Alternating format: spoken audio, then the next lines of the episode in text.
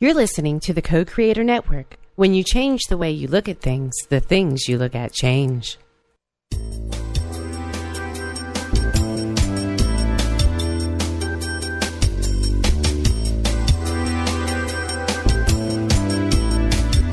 Good afternoon. Welcome to Why Shamanism Now, a practical path to authenticity with your host, Christina Pratt, director of the Last Mask Center for Shamanic Healing. She's talking about how shamanic skills can bring us to physical, emotional, mental, and spiritual well-being, especially when nothing else can.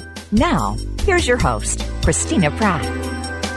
Welcome, everyone, to Why Shamanism Now. This is your host, Christina Pratt, and I would like to begin today by calling in the spirits to gather round us. I call out to the ancestors. I call out to all of those who are good and true and beautiful in your ancestral line and in my own. I call out to the energy of those who have gone before us, that we might learn from those who have already made these mistakes we are about to make, that we might learn and do something different, that we might innovate, that we might heal, that we might create change and go forward in a new way. So I call out to these ancestors to be with us here today, to hold us well in this circle as we converse today and learn about those things that are old and yet still applicable here today. So I call out to the great, ancient, beautiful, amazing ancestor, the earth. I give thanks to the earth for the wonder of her dreaming, that dream of life that brought life as we know it to the face of this planet. We live on a very special world, and that life on this world is a miracle. And so let us live this day understanding that each one of us is a piece of that miracle, and all things around us are also a piece of that miracle. And let's live in a way that acknowledges that miraculous nature of life, the interconnection, the interweaving, the wonderful interplay of energy that allows life to unfold. May we be in that interplay today from our hearts. So we call out to the earth to bring to us the wisdom of manifestation. How do we live here in form in a good way? And we give thanks to the earth for that wisdom. Thanks for connection and home and belonging, for a place to live and to reach out. And from this place, with our feet firmly planted, we reach out and up, up to the sky, to the highest power of the universe, and by whatever name you call that power, call it down. Call it down into our proceedings here today, that we might receive the blessings and generosity, the benevolence of our universe, of the energies that come from above. We call this energy in for protection and for guidance. We call this energy in that the way might be illuminated today. So with the energy of the earth from below and the sky above, with these energies merging within ourselves, within our circle, within our place here together that is extended out over time, as people download the show at any time, may the circle hold us all well. And into the circle, we finally call out to the energy of our own hearts. We call out to the heart as that place that can hold the fire of our passion and desire for what it is, and the confusion and the frustration, all that goes with the fact that each one of us has come here with a unique genius, and it is our task here in this life to discover it and to live it. And the heart can hold all of that, even the frustrations and the wrestlings with what is it and how do I do it here in this world that I have chosen to be in at this time. So we call out to that power of the heart to contain all that is between you and your unique genius, and the power of the mind to come in, not as the great judge and the critic, but as the one who is inspired, who has the creativity and the innovation and the ability to grasp that passion and its place in the world, and find that creative way that you will go forward and live that in its fullest, that those who are coming after you will have what they need to do what they have come here to do. So with all of these energies circle round, we give thanks. May what needs to be heard be heard, and what needs to be said be spoken. We give thanks today, um, especially to David and Steve and Indrek for their offerings, for their donations to Why Shamanism Now, and thanks to all of the listeners who have donated in this last week. This show is supported by those who listen. And that allows the show to be free to others all over the world who have the ability to connect in one way or another to a computer or to download the shows. And this is how this show lives. And so if you are moved in any way by any of the shows, I ask you to let that movement in your heart or your mind translate into action. And this is the absolute fundamental core of shamanism, that we allow what moves us in our heart to translate into effective action in our lives. And so if that action is to extend the wisdom and to touch others, that's great.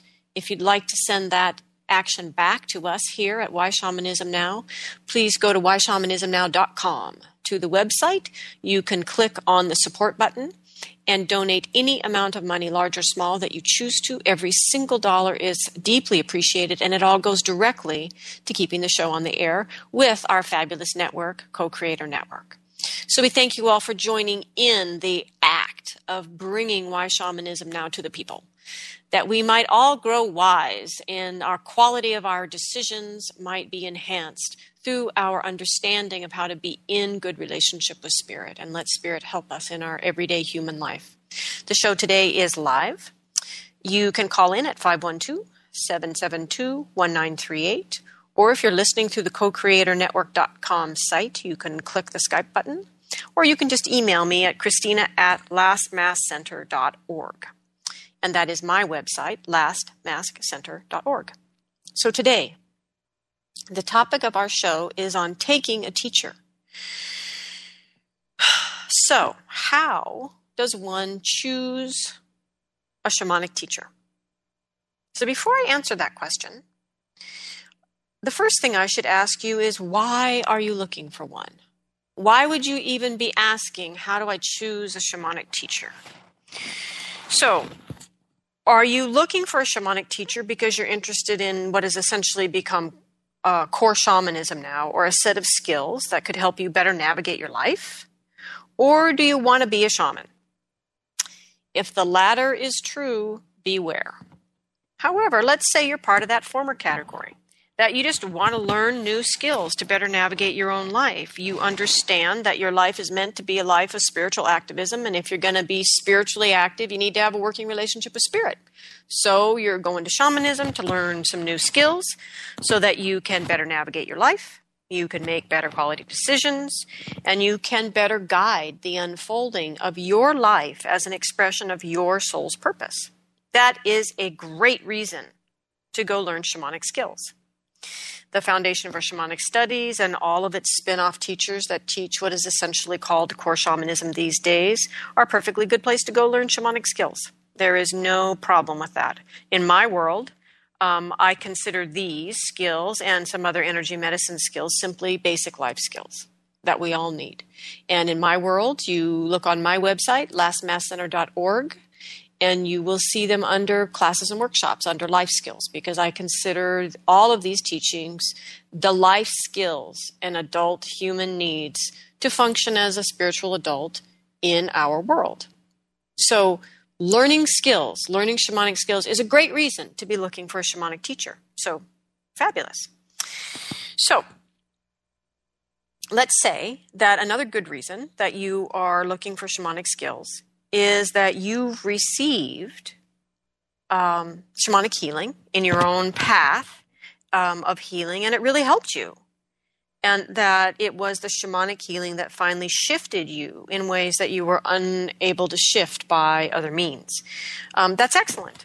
And let's say that in that process of um, receiving shamanic healing, you were given helping spirits, which would probably be the case. Um, and it would have been an energy retrieval or a power retrieval. And so you've got these helping spirits now, and you want to develop that relationship. Well, if that's the case, that is another great reason to go learn shamanic skills. Um, these skills, shamanic skills, put us in direct contact with our true teachers, who are our helping spirits. So that is a fabulous reason to go learn shamanic skills. And in particular, if you're interested in shamanism because of your own experience receiving shamanic healings, you may need to. This is another way to look at this, but you may need to learn, excuse me, learn to communicate with your helping spirits. That may be the final phase of your healing. Um, my teacher was, uh, my Qigong teacher learned Qigong, and from the Qigong he learned Tai Chi, all in the path of his own healing. And his teacher told him several years into his training, when he was basically had when he had basically sustained good health for a year, said, "This great, you're well, great, fabulous, good for you. Now, if you want to stay well, you need to finish learning these this skill set." And so he went from learning Qigong and Tai Chi into learning the hard forms or the fighting forms of um, Kung Fu. And so in that instance, for him to seal the deal, in a sense, on the healing that he had experienced, he needed to complete the teachings. And I see this all the time with people, I, clients that I work with in shamanic healing, is that they work with me for a while and it's perfectly fine. Um, I'm doing the healing, they're receiving. But as the healing Uh, sessions continue, the spirits are giving more and more information that the person needs to become active in his or her relationship with spirit, and that that is the continuing answer for the completion or the the, the full manifestation of their healing. Another way I would say that is the full manifestation of their changing the energetic dynamic of their life that resulted in the illness. You know, we're all living in the logical conclusion, the logical energetic conclusion of the sum total of our life. So if we don't like that conclusion, if we want to change the illness that is at the conclusion of that, then we need to shift that sum total. And so my sense is what the helping spirits are saying is that learning shamanic skills and practicing them in their life is that final fundamental shift in how you're engaging energetically in your life. And in doing that, changing the way you approach your life, you change that logical conclusion, and the sum total of your life doesn't add up to that illness anymore. So this makes complete sense to me as a shamanic healer. I hope that makes sense to you. But again, pursuing shamanic skills as the full manifestation of your healing process is a great reason to be looking for a shamanic teacher. Was another thing that's the very simple, simplest reason to be looking for shamanic healing is that you've simply realized that the skills you gain from your family of origin, lovely as those people may be, aren't cutting it in your life. That that, that your family of origin skill set leads to the same kind of relationships or job relationships or whatever, and you're not happy with it. And so you realize, okay, these skills equal this result in my life. So if I want a new result, I need a new skill set. Shamanic skill set's a great one. There are others. I'm particularly biased towards the shamanic one. So once again, another great idea. I need a new skill set. I'm looking for a shamanic teacher who can teach me shamanic skills. Super. These are all great reasons. Now, what if you think you want to be a shaman, and that's the reason you're looking for a shamanic teacher? Understand that that is a place of choice. I think I want to be a shaman. I'm choosing to be a shaman. That is a very different place than I have just been spontaneously initiated, fundamentally changed, and these spirit guides keep telling me what to do and they won't go away. So now I don't have a choice. So I'm looking to be a shaman. That's a very different place than I think I want to be a shaman. I could choose to be a shaman or a real estate agent. You know, so understand that whole choice around being a shaman in and of itself is an implication you're probably not called.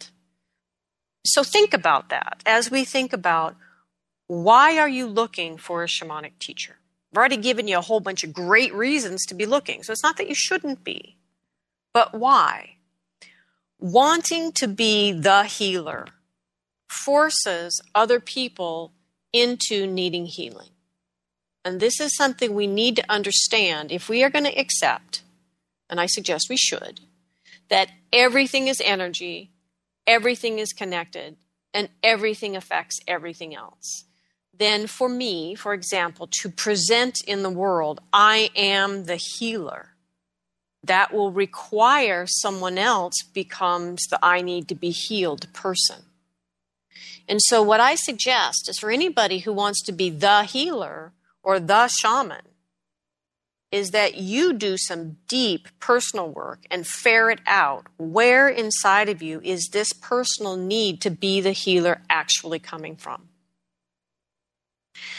I suggest that once you have done that, that you move towards the desire to live your soul's purpose or the desire to live your destiny versus the desire, for example, in relationship. One is most effective with the intention to create a certain kind of relationship, right? Not, I want this kind of relationship with Bob or with Sue. Because now that involves the manipulation of Bob or Sue into that other role versus I am asking the universe for a particular kind of relationship and I am not attached to who the other person is on the other end that makes that relationship work for me and for them ultimately. It's a similar thing with this whole wanting to be a healer or wanting to be a shaman. I suggest that you want neither, but that you want passionately to live your soul's purpose.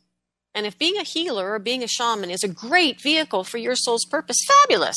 We're all good then.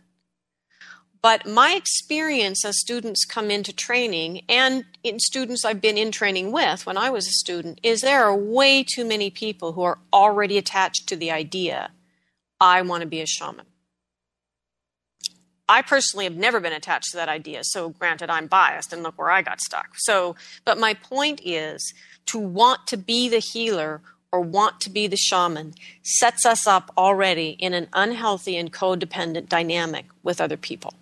And I suggest that the calling to shamanism exists outside of that level of psychology and that interpersonal dynamic, that the calling to shamanism is mythic and archetypal, and that if you are responding to interpersonal needs and interpersonal psychology or in emotional states that are as yet unexplored, that's not a true calling to shamanism. It's just a true calling to do your own personal work. And so think about that as you're thinking about why am I looking for a shamanic teacher? Once again, great thing to be doing. Lots of good reasons to be looking for a shamanic teacher. But question deeply if you're looking for a shamanic teacher because you want to be a shaman. Okay, so let's say no matter what I say, you still want to be a shaman. And that is why you're looking for a shamanic teacher. Then this is my suggestion. When you find that teacher, study as if you don't want to be a shaman. I have watched this again and again in students for two decades now. Those who want to be the shamans badly miss the actual teachings that are placed right in front of them that would take them on that path because their attachment keeps the doors closed.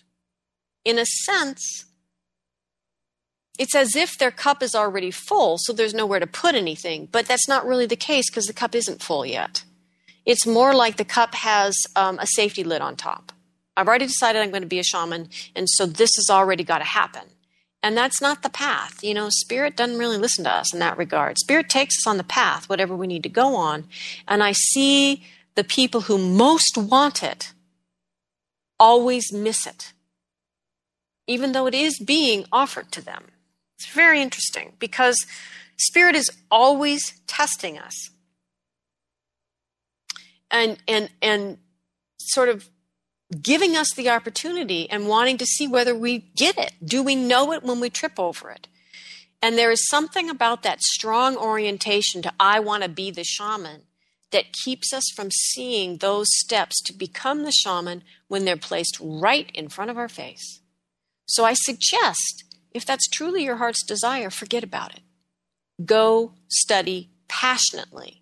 Let the spirits take you on whatever that journey is and simply trust that if it is truly into the path of being a shaman, you'll get there and stop trying to micromanage and control it, which is essentially what's going on when people decide they want to be the shaman.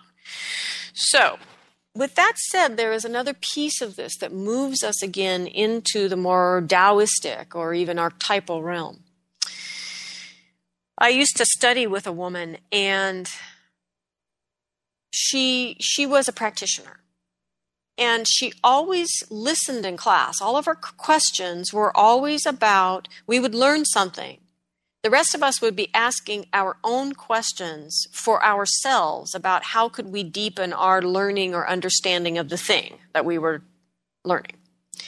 Her questions were always, how do I do this for somebody else? How do I guide my clients or patients in doing this? How can I apply, you know, how can I use this for somebody else? There was, it's like, it just bounced off her and went right into helping other people, helping other people, helping other people. And there was an aspect of that that was truly neurotic. And yet she believed she was coming from such a sincere place of being the helper. And so once again, here we have an example of someone who is so identified with being the healer, they forget to do their own healing. They forget to take it in and to understand. If we're going to move through this to become the teacher, that we're going to teach someone else, we're going to lead someone else in some way, we must follow the path first. We must trip over every root in the path. We must be snagged by every branch. We must make all the mistakes ourselves and still get through it ourselves before we can turn back round and even presume to offer anyone to any, any offer anything to anyone else. And so in this regard, once again, it is so important to toss away the I want to be a shaman energy and just go learn, go experience, go study, and see what happens. We must follow the path that spirit lays out for us without attachment to where it's going. So we must study with the willingness to discover that being a shaman is not your path. And if you can do that, you may actually stumble over it, recognize it for what it is, and gain your heart's desire. And that's a beautiful story. But I guarantee you, if you go in there knowing, it will elude you. So how do we choose a shamanic teacher? Such a complex question these days. How do we choose a shamanic teacher? So let's get some of the nasty bits of reality out of the way right now. All right, so the nasty bits of reality are this. They all come from the fact that there are huge pressures right now on people offering shamanic teachings. And the more and more there are teachers that spring up and hang out a shingle, the greater those pressures grow. There is not an infinite number of people that are interested in shamanism. There should be, frankly, from my opinion, but there's not. That's the reality. And so there are huge pressures on shamanic teachers. And now this is the interesting thing about teaching shamanic skills or shamanism. Shamanic skills are not hard to learn. However, they are very, very hard to practice well. So herein lies the rub. If you are studying with someone who doesn't understand the difference between learning the skills and what it means to use those skills with mastery and grace and efficacy in a practice, then you are with a guide. You are not with a teacher. Interesting distinction. Now, if you are with this person just to learn skills, then you're fine. You're, if you're with a good guide, they can transfer the skills that they're learning themselves to you reliably. Great. If you're just there to learn skills, then you're just fine. However, if you yourself are on a path of mastery, and shamanism, make no mistakes, shamanism is a path of mastery. It is not learned in weekend workshops. It is a path of mastery. And if you are on that path, and you are with someone who is simply a guide around skills, then you are with the wrong person. That is not the right shamanic teacher for you. So shamanic skills are not just a bunch of modalities that you can add to your skill set. Shamanic skills only truly work in the hands and the heart of a master, someone who has mastery in shamanism. So it's important, if you're looking for mastery and not just skills, that you are studying with someone who has it. And if they don't even understand the difference themselves, you are not with someone who is anything more than a guide. And again, if all you want is guidance in learning the skills, that's fine.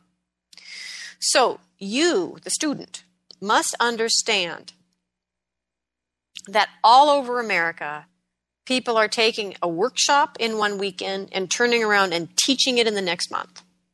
That many quote-unquote teachers are not masterful enough to even understand that there is a problem with that. They don't even get that there is a problem with learning from some other teacher on, you know, in October and then presenting that same stuff, supposedly the same stuff, in November in your own coursework. So to say nothing of the shabby ethics in that. I mean, as shamanic practitioners, most of us have nothing but our reputation and the classes we have developed from our own practice. So for someone else who have not has not walked that path and learned how to teach these particular things, to just turn around and take that and teach it is unethical, period. Okay? But with that said, if we set those shabby ethics aside, there is simply no mastery and no respect of the path that leads to it to be a good student and pay attention in class one month and then turn around and just regurgitate that exact class the next month. Again, without taking it in, without walking that path yourself, without tripping over the roots and understanding why it is the way that it is. So once again, you as the students need to understand, you who are looking for teachers need to understand there are people calling themselves teachers all over America who are doing nothing but regurgitating what their teachers taught them. They're kind, they're loving, their intentions are good, but you need to be smart. You need to discern whether that person has actually translated these teachers, teachings through their own experience into a path of mastery, or are they just a copy of a copy who's a copy of a copy of a copy? Okay. Now, the biggest issue that I see right now, back to these pressures that are on teachers offering shamanic teaching right now, is there's a huge pressure from the student population um, in their expectation to receive certification. What am I going to get out of it? Can I get C E Us? There's this huge pressure on teachers to offer certification, to offer continuing ed credits. So my colleagues who offer certification, I've discussed this with them, many colleagues on many different occasions, and their rationalization basically boils down to this. I am certifying my students. The certification simply acknowledges that those people went to those classes and completed that course of study. It doesn't certify them as shamans. That is what your teachers are saying. That is the rationalization they were giving for why they are offering certification, because there's a huge pressure right now. Students choose courses that offer certification against courses that don't, for simply for the certification fact. And these people are simply responding to the market pressures. They're not offering anything unethical, that the certification simply says, yes, these people took the courses. Now, granted, that is technically true. But you as the student need to know that that is what your teachers are saying. That your certification only means that, yes, you attended class. That's all. And you and I both know that in the professional world, certification implies that you are now sanctioned to practice. That is the implication of certification in our professional world. And we all know that. So it's not um, unreasonable for you, the student, to assume that your certification implies that you're being sanctioned to practice. But understand that your shamanic teachers aren't saying that. When they are questioned by their colleagues, they're saying, well, no, I'm just validating that, yes, they took my course. So you need to know that, and you need to know that all your certification means is you attended class. So be very aware, as a student selecting a teacher, of the seduction of certification. And that's all it is. It's a seduction. If you're looking between classes that don't offer certification and classes that do, as far as you know, the classes are equal. You don't know the teachers yet. You don't know who has mastery. And one of them's offering you certification and continuing education units. Seduction of certification right there. So in a system where only the spirits select the shamans, there is no valid human certification. With the possible exception of Tuvan shamans and their red cards, you need to understand that in shamanism, there is no human certification. Your certification doesn't mean anything other than the fact that you took the courses. And that's all it's ever going to mean. That's all it's ever going to mean. Because the spirits select the shamans. The people don't. The people, in terms of the clients that receive the healings, in a sense, select the shamans because they acknowledge that the healing was effective. And in that way, the people select the shamans by who is effective and who they go to. But the bottom line is there is no certifying body, and there isn't going to be, or there shouldn't be, because we're going to get into some serious problems if we do. So be very careful of the seduction of certification. Authentic training in shamanism will take years, and authentic training comes with no guarantees. So the other thing teachers are caving into is the pressure to give their students guarantees.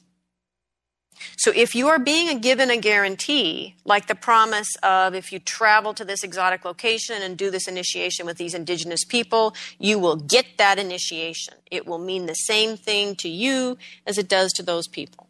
Well, that's just ridiculous if you actually understand shamanism, but boy, is it a great marketing tool. So anyone, now that's not to say someone wouldn't go on that experience and, of that initiation and potentially have an initiation. That could happen. But if your teacher is guaranteeing that, they are out of authenticity and out of integrity, because you cannot guarantee. Even indigenous cultures, you can't guarantee that everybody who does a particular initiatory experience is going to actually be initiated at the other end of that experience. That is ludicrous. So any guarantees about what you're going to get, or that this training will make you a shaman in nine short months, run the other way, because there is serious integrity issues, and you've got a teacher who's now in, caved in to marketing pressure. And believe me, as a teacher who barely makes a living, as a shamanic practitioner and teacher, I feel the pressures. I know exactly what people are caving into. I know exactly why people write up marketing that promises the shamanic world to students. Because you all choose it. You are all seduced by it. You will go and say, but this person said, if I do this workshop, I will be initiated as a seventh level whatever, and blah, blah, blah, blah, blah, blah, blah. Wake up, people. We, the teachers, are trying to survive as well, and people are caving in to the pressure every day to do false advertising, to guarantee things, and to certify things that they cannot guarantee, and the certifications don't really mean anything. So be very, very careful. If you are on a path of mastery, if your calling to shamanism is sincere, be smart, be sane, be sober as you are selecting teachers. It takes years to learn these skills.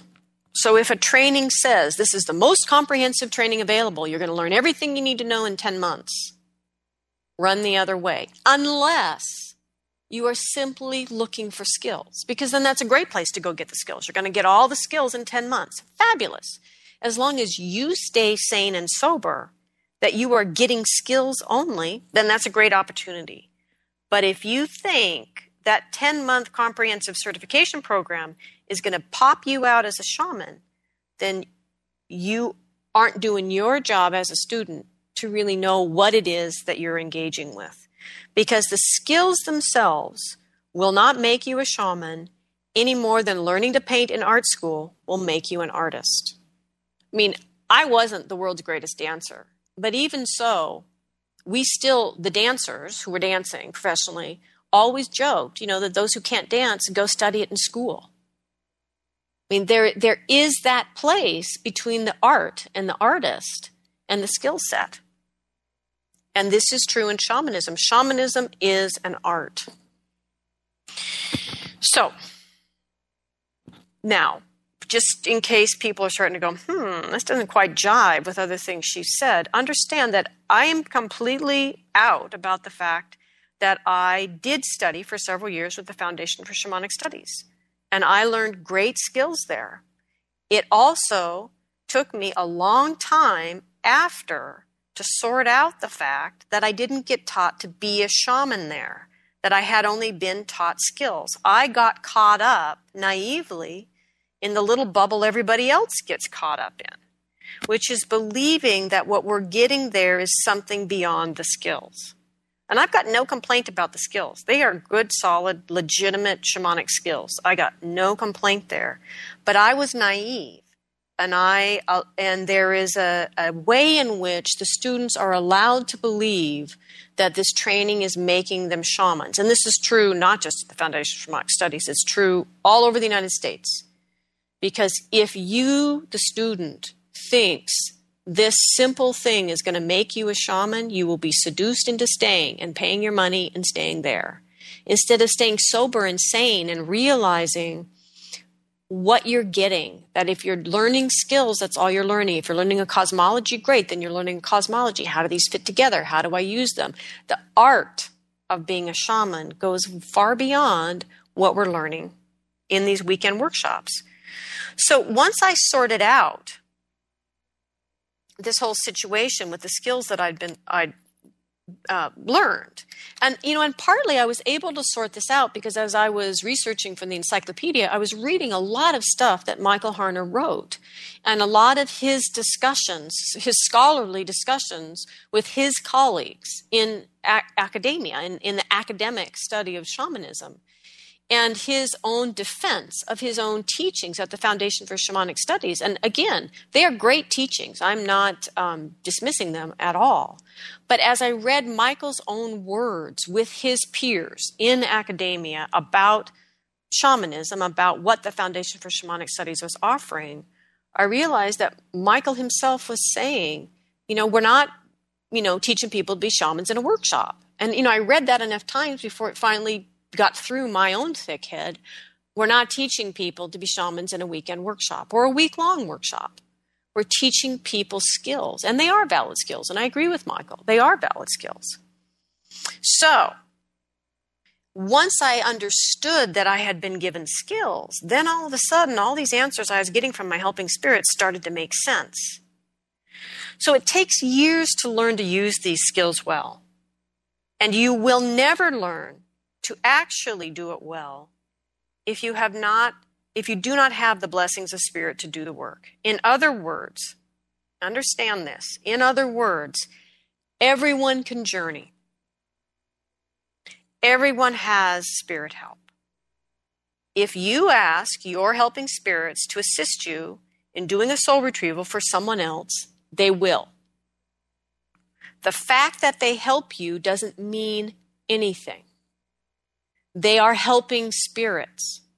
Help is what they do.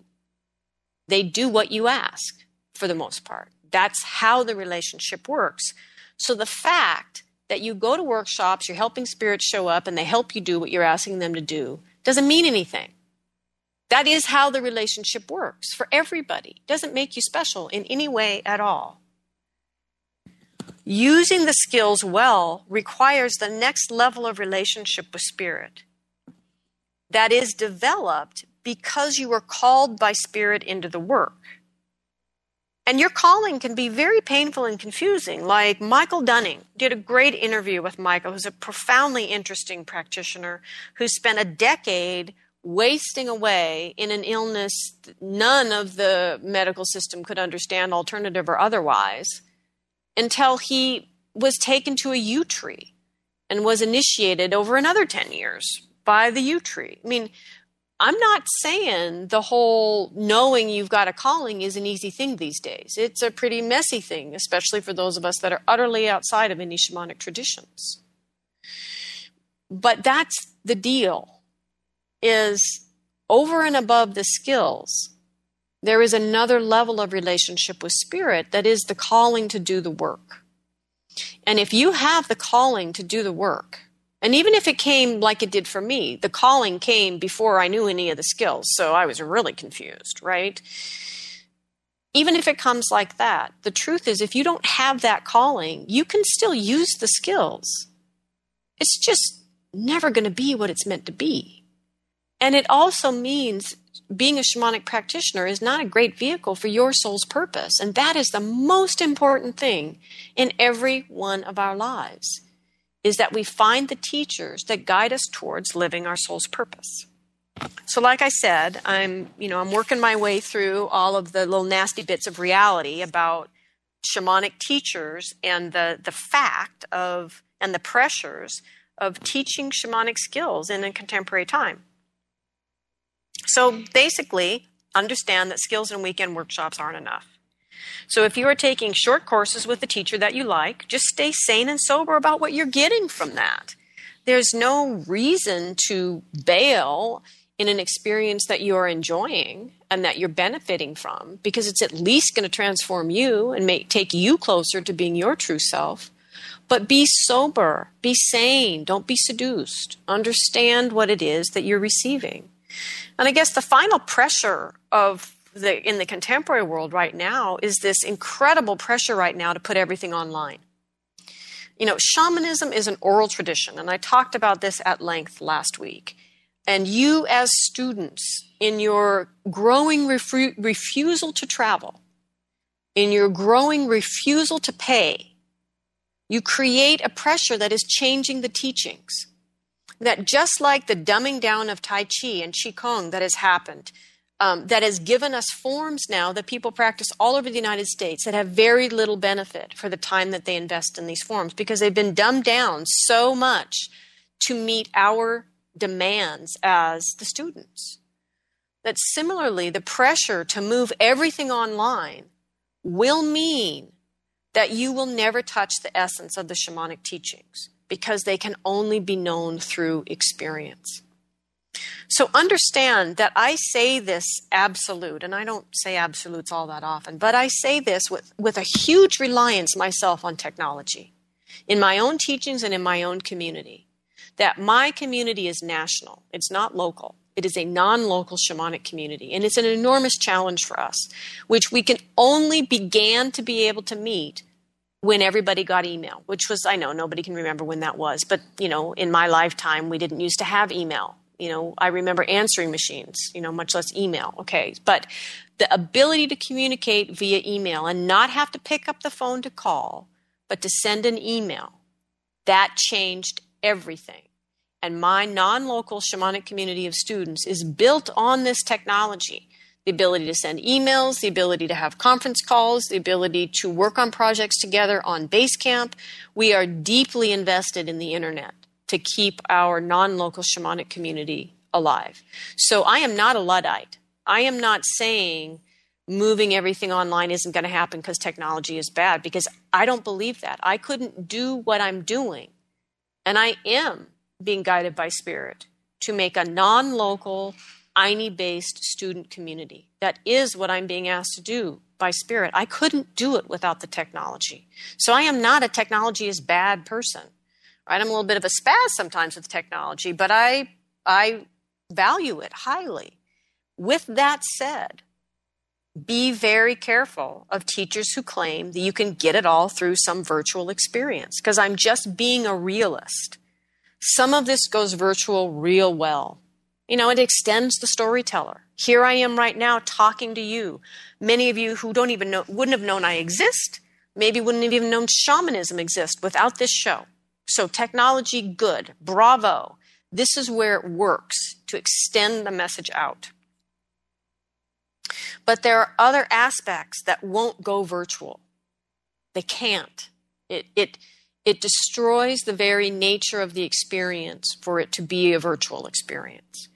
And so be very careful as you're selecting teachers of teachers that send too much and claim it can all happen, you know, online from your couch. So what if no teacher comes when the student is ready? And that's another big challenge with selecting a teacher. Then work with your helping spirits. They are teachers. Gain the skills that you need for reliable, discerning relationship with your helping spirits. I mean, that's basically what I did. I didn't know it at the time, but now you can know it. Go directly to the person who is the best guide for you to teach you these skills, and gain the skills you need for a reliable, discerning relationship with your helping spirits, and proceed with the mind of a true scientist. Test everything. Everything is a hypothesis until you've tested it. So proceed with the mind of a true scientist and the heart of a true artist, and see what happens. Um, in shamanism, the spirits are always the true teachers. All right, Christina, but how do I choose a shamanic teacher?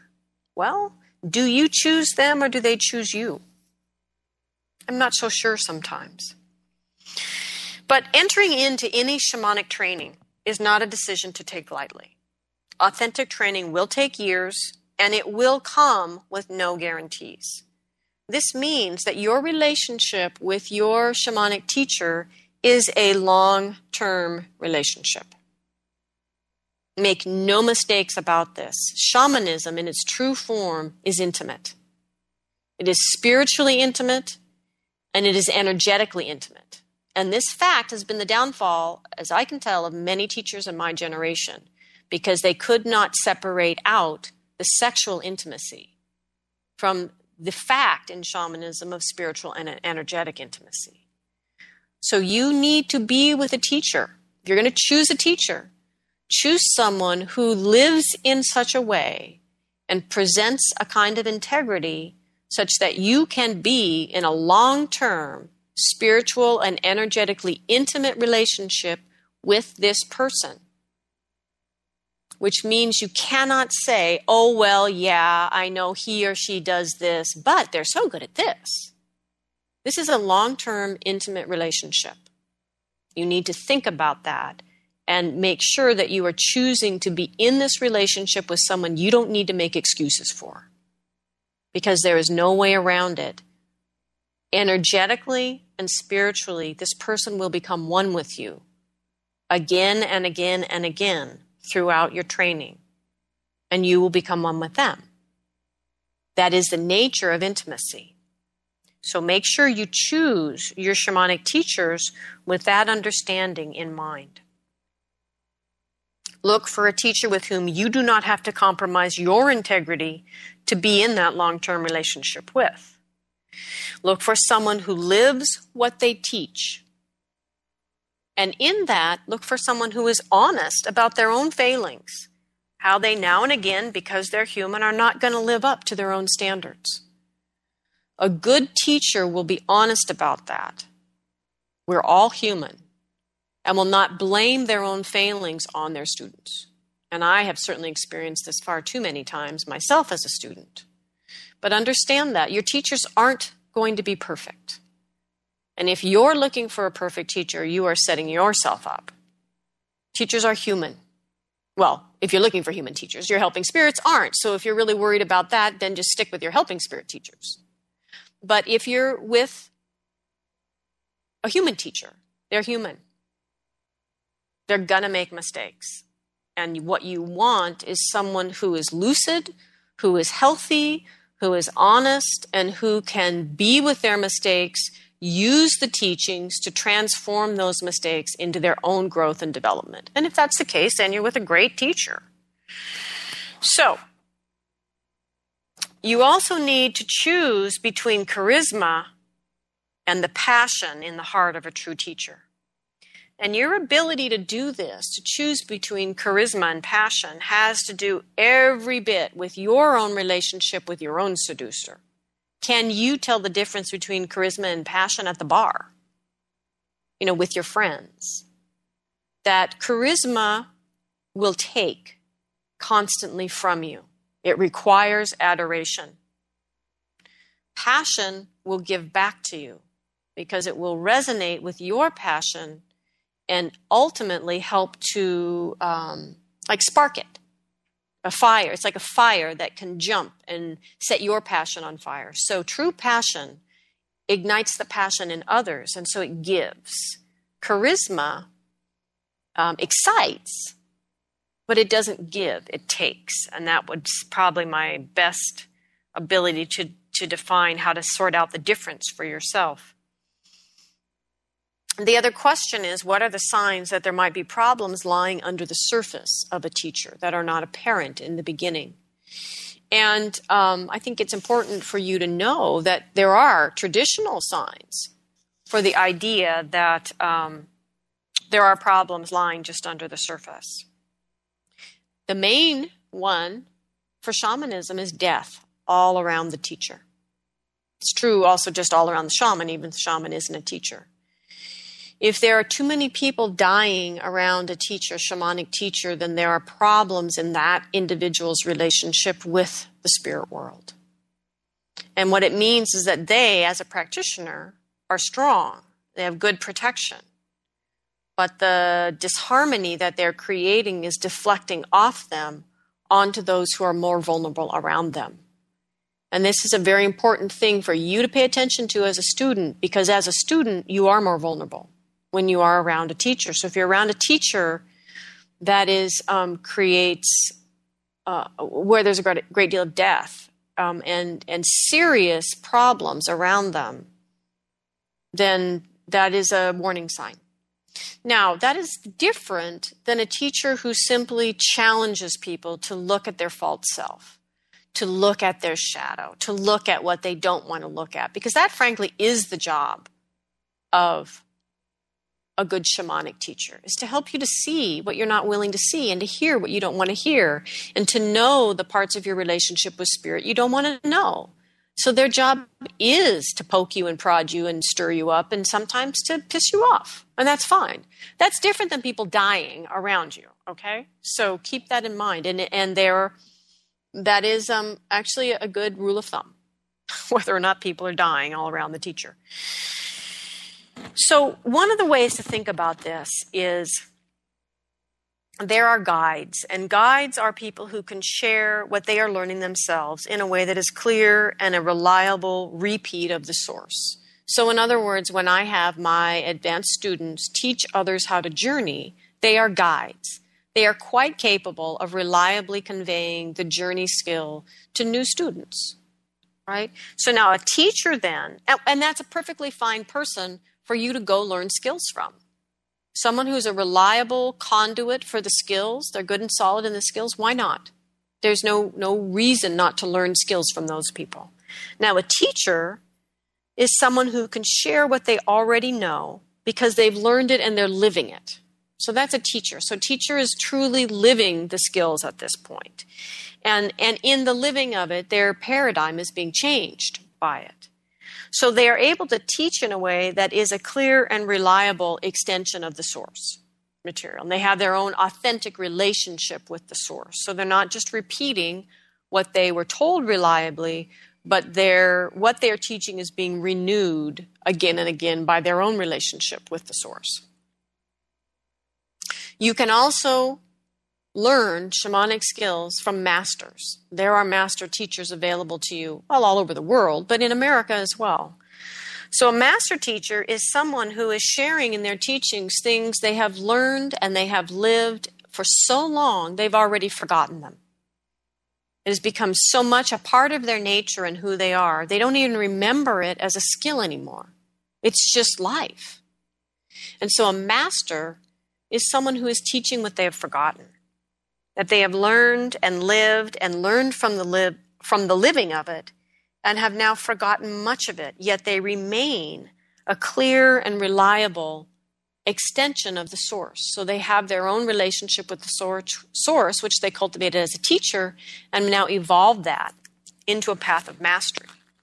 So if you perceive of shamanism as a possible path of mastery for you, then I would suggest you do whatever it takes to get yourself to a master teacher, or you will forever be frustrated by the fact that you have woken up, as confused as you may be in that waking, further down the path than your teacher. And that is a very confusing place to be, and very few teachers have the relationship with their ego to handle that well. And so if you sense an authentic relationship with spirit, you sense a true calling to shamanism, then do whatever it takes to find in your life a true master teacher. True teachers connect us to rivers. They connect us to a flow of information that existed before the teacher and will continue to flow after we and the teachers are gone. As students, our attention, our questions, our sincerity pull the river through the teacher to us directly from the source. There are different rivers. And what you need to find then is a teacher that has access, that stands in the river, that will take you to your own self-expression. The purpose of a teacher, a master teacher, is to help us to use the river, the river that existed before and after humans. So the purpose of this master teacher is to help us to use the river to create a more essential and more authentic expression of ourselves. Great teachers assist many in discovering unique expressions of their true selves. It is their calling. No matter the topic, they are connected to great rivers.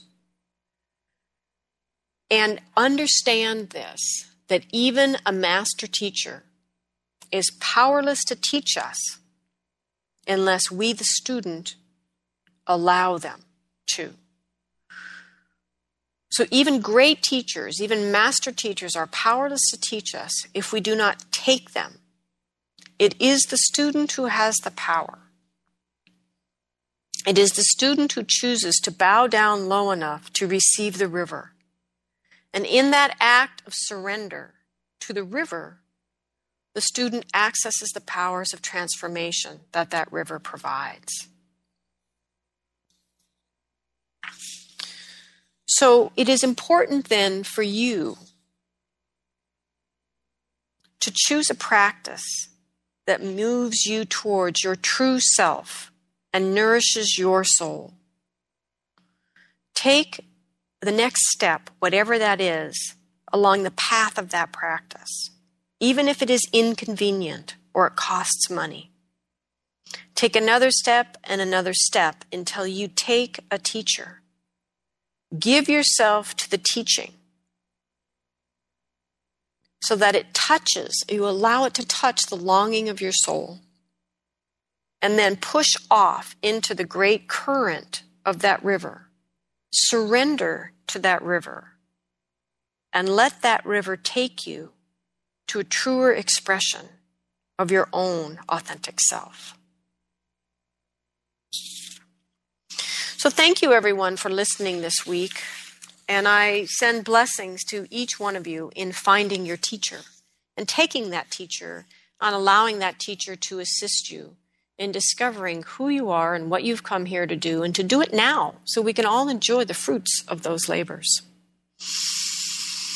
So I want to thank the ancestors for being with us here today and for being those rivers for many of us.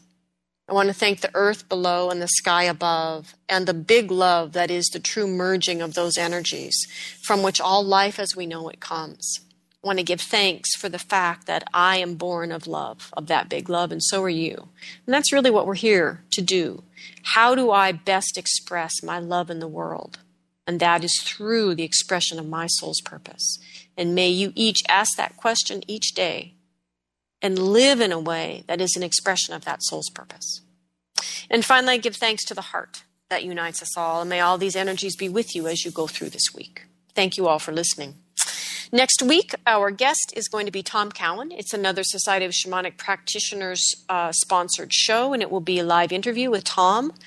Um, Tom will talk somewhat about Celtic shamanism, which is what he is known and loved, beloved, around the world for teaching.